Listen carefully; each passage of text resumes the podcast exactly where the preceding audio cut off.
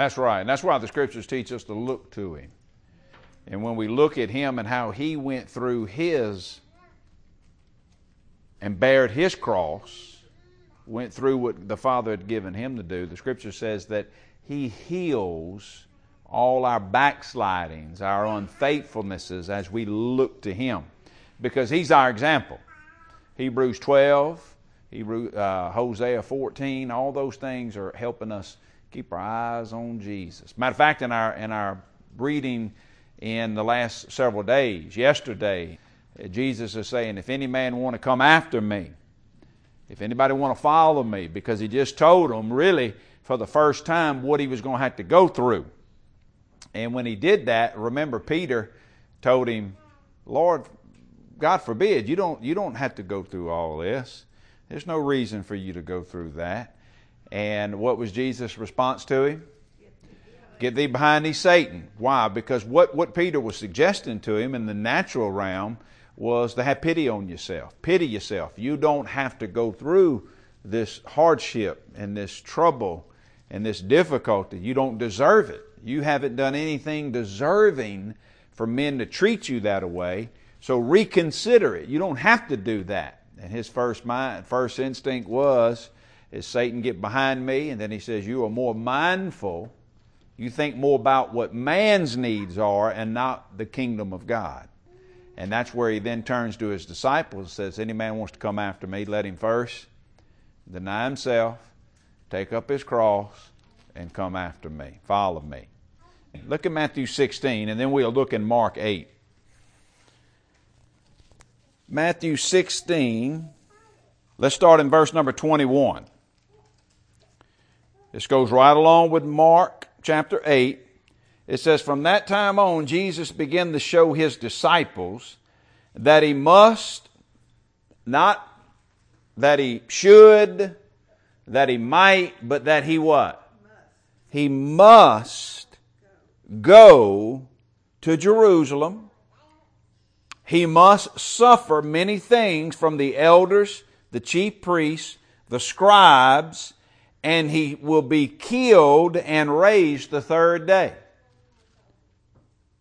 Now, Peter, when he heard this, Peter just did what, what any of us naturally would do. We have a natural tendency to want to pity one another. Then Peter took him aside and began to correct him, rebuke him, put it into the mind of him to say, Far be it from you, Lord, this shall not happen to you. See, Peter's taken on the authority as if he is the one who is to say what should or shouldn't happen to the Lord, to Jesus. Just like we have to be careful of saying to somebody what should or shouldn't happen in their life. Come on. You know how many people get in trouble in relationships and marriages and all that because they go to work and they sitting there talking to somebody and, and they find out that their husband or their wife may not be the absolute uh, best husband or wife in all the world and they don't do this for their wife or they don't do that for their uh, husband and, and this and that and all of a sudden somebody was like, you don't have to go through that. You should never be um, uh, have to deal with a husband or a wife that away. You, you shouldn't have to live that away. And they start putting it into their mind to start uh, pitying themselves and feeling sorry for themselves that they in the position that they in. And then it starts growing in them and it starts feeding in them. And before you know it, they look at their husband, who may not be the best husband, but who is the best husband? Who is the best wife? For an example, I've told y'all before, we get a lot of, I get people always asking about uh, how they wish they had a church like Briggs Chapel Church. And, and if they were in our community, they would come to church here. I said, don't say that. That ain't so. We, we got folks in our community that don't come either. And you might be just one of them. If you're not finding a place where you are, you ain't going to come here, I promise you. Amen? Now, they don't like that when I tell them that. They normally don't write me back, but I always try to be upfront and honest that you, you telling me God's limited to your standards in going back to looking like this and fornicating, let's just illustrate it like this. We know that there are, are better pastors and better preachers and better teachers than others. Just like there are better husbands and there's better wives out there than, than some. And everybody would testify and say, but no wife and no husband is to leave their husband or their wife because another husband or another wife is better than their husband or wife. Amen? Well, that same way applies to us as a congregation. There's other congregations that might be better suited in an area or preachers that are better than other preachers, but I don't leave the fellowship that God assigned me to because that preacher may be better than the preacher that God gave me or that Sunday school teacher is not as good as this Sunday school teacher. You, you see what I'm saying?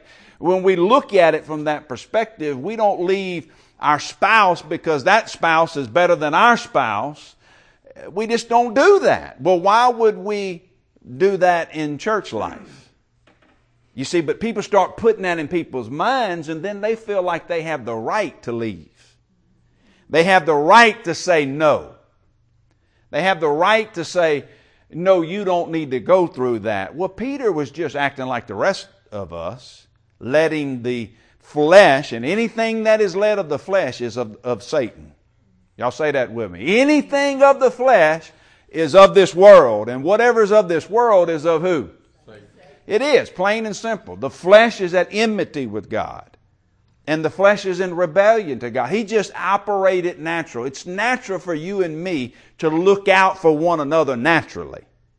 Meaning that when I see you fixing to go through something or enter something, I gotta be careful not to try to keep you from that, especially if that's what God wanted you to enter in. This, this, this was a must. This, this could, you can't alter this for Jesus. It had to happen this way. Why? This was God's divine will for him. This was his cross to bear. That's why he says, Peter, or Satan, or the flesh, you're more mindful of the things of men and you're not mindful of the things of God. Your mind is fixed on the things that are convenient and comfortable for men that, that men need. What does men need? What, are, what does women need? They need somebody to pity them. They need somebody to help them go through life, helping them feel sorry for themselves. That's how the flesh thinks. That's not how God works. I told y'all before, God will never make you feel sorry for yourself. He just doesn't do that. Why? That has no value for us in the kingdom. None. Where's pity parties from? They, where? They're from hell. They're from Satan. They're from the flesh. But what we mentioned the other night, and we know that from a, a, a supernatural understanding, but oftentimes we cast that common sense out the window and still throw a big old pity party, don't we?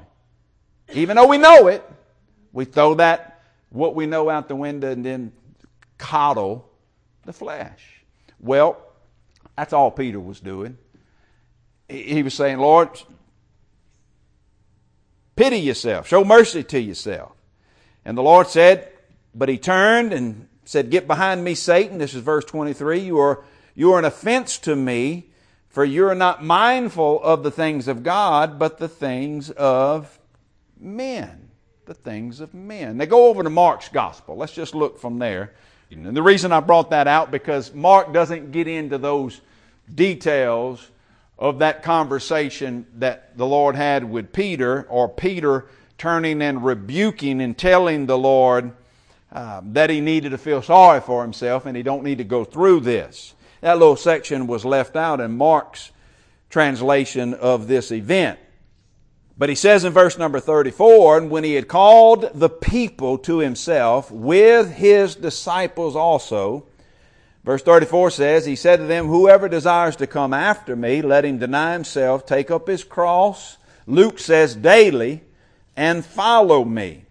For whoever desires to save his life will lose it, but whoever loses his life for my sake and the Gospels, which Mark's Gospel is the only one that says that, will save it. Verse 36 For what will it profit a man if he gains the whole world and loses his own soul? For what will a man give in exchange for his soul? For what or whoever is ashamed of me and my words, my gospel, in this adulterous and sinful generation, Of him the Son of Man also will be ashamed when he comes in the glory of his Father with his holy angels. Now that, that's, that's a word right there. I mean, that, that's a, that is a lot. What's the context of it? Because we always want to biblically interpret things by its context. What's the context? We've been talking about it. the context is Jesus just the first time revealed to his disciples what he was going to have to go through. And it was a must. Peter steps in and says, You don't have to. But he had to. So Peter gets corrected by the Lord.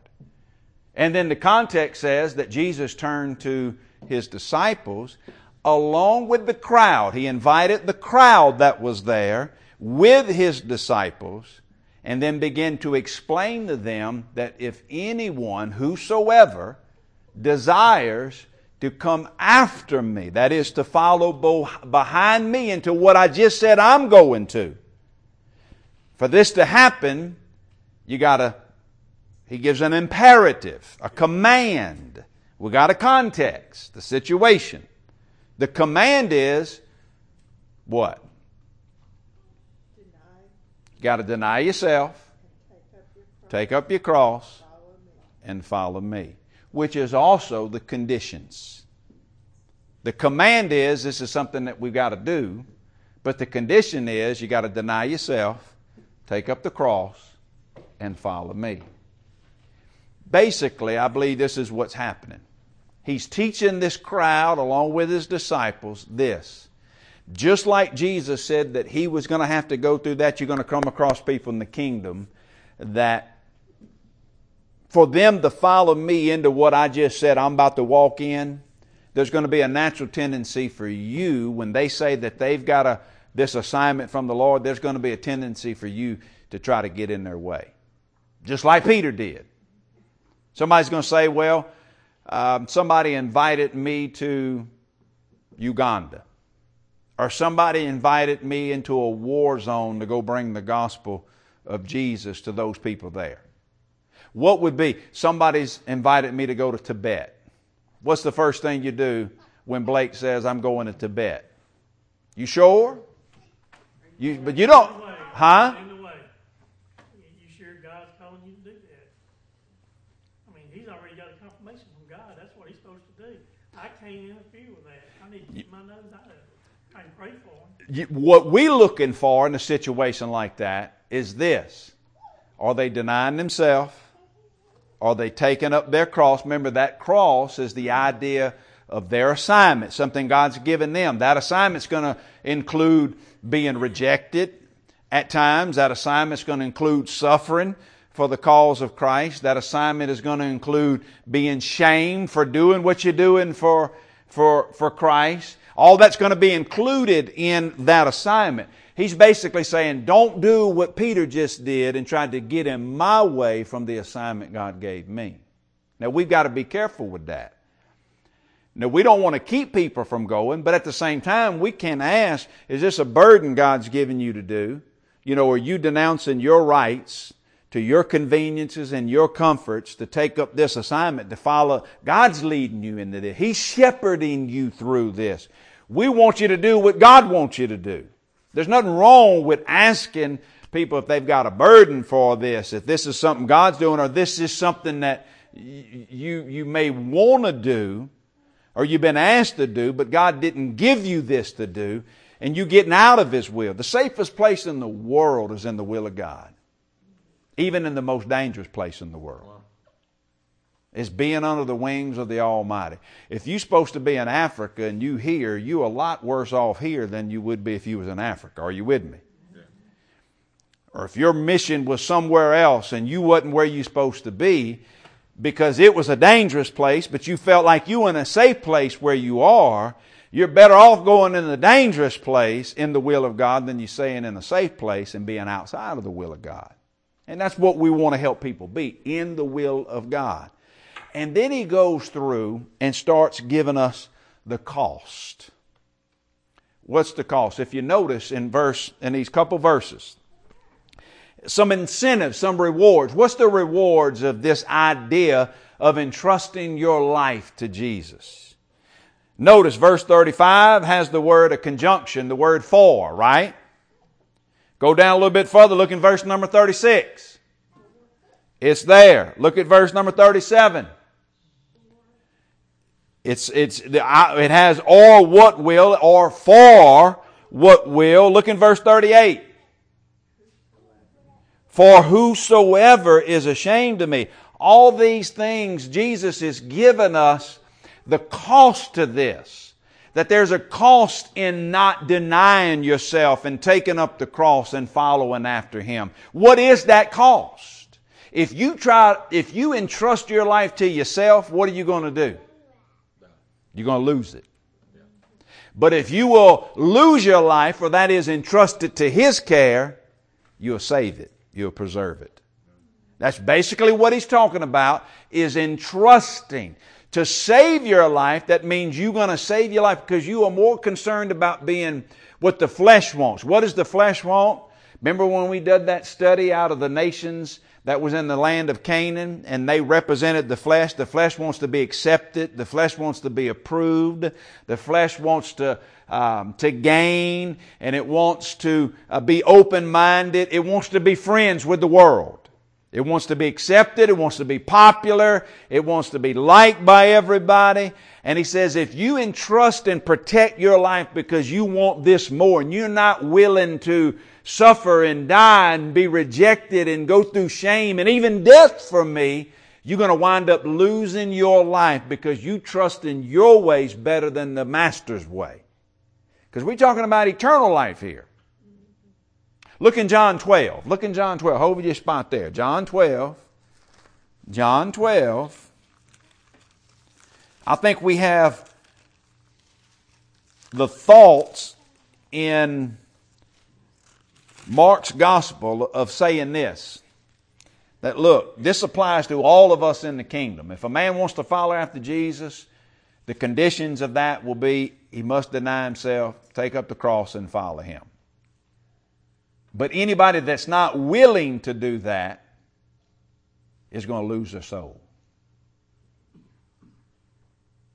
Because that's what he's bringing out. Watch. John 12, I think it's verse number, verse 25. He who loves his life will what? To love something means you're going to do all you can to take care of it, to preserve it, to treasure it, to uh, nourish it, to hold on to it.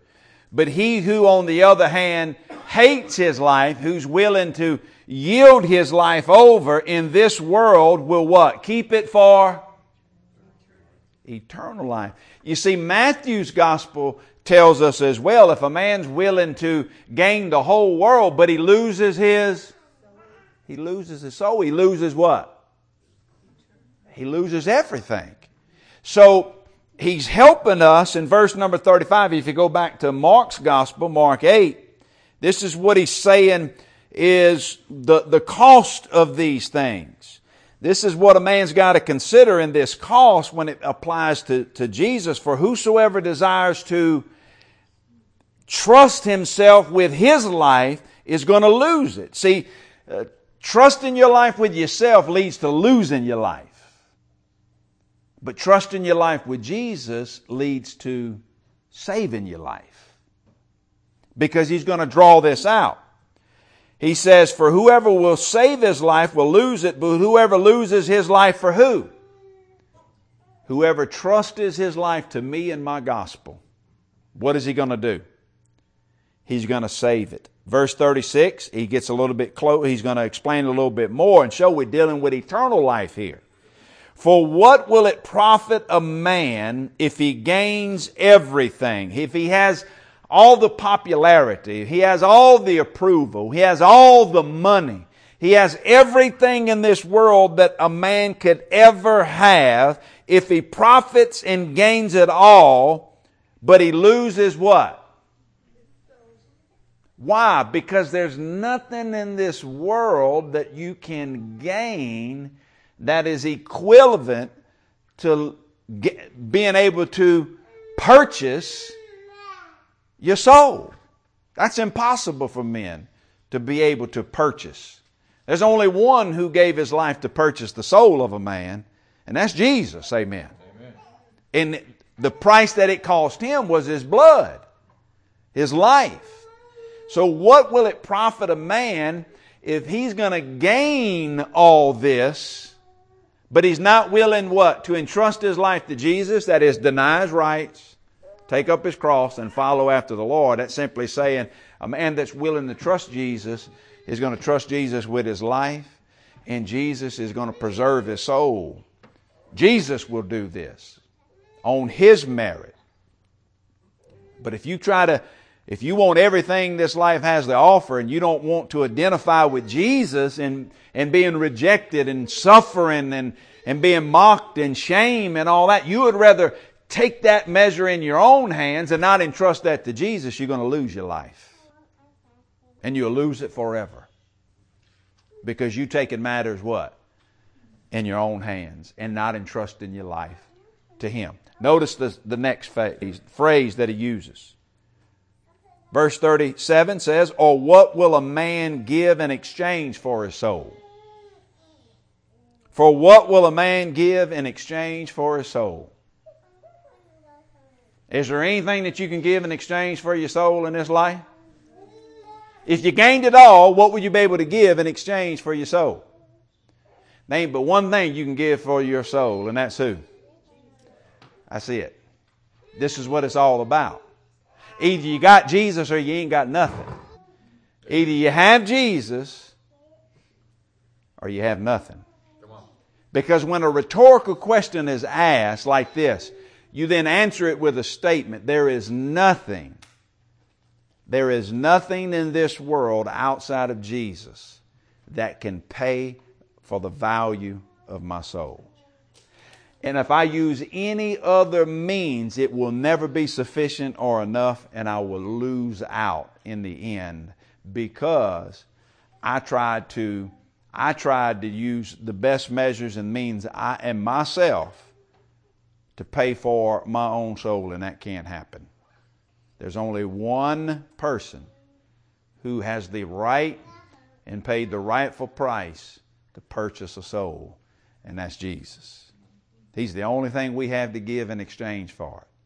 And that's what he says in the next statement.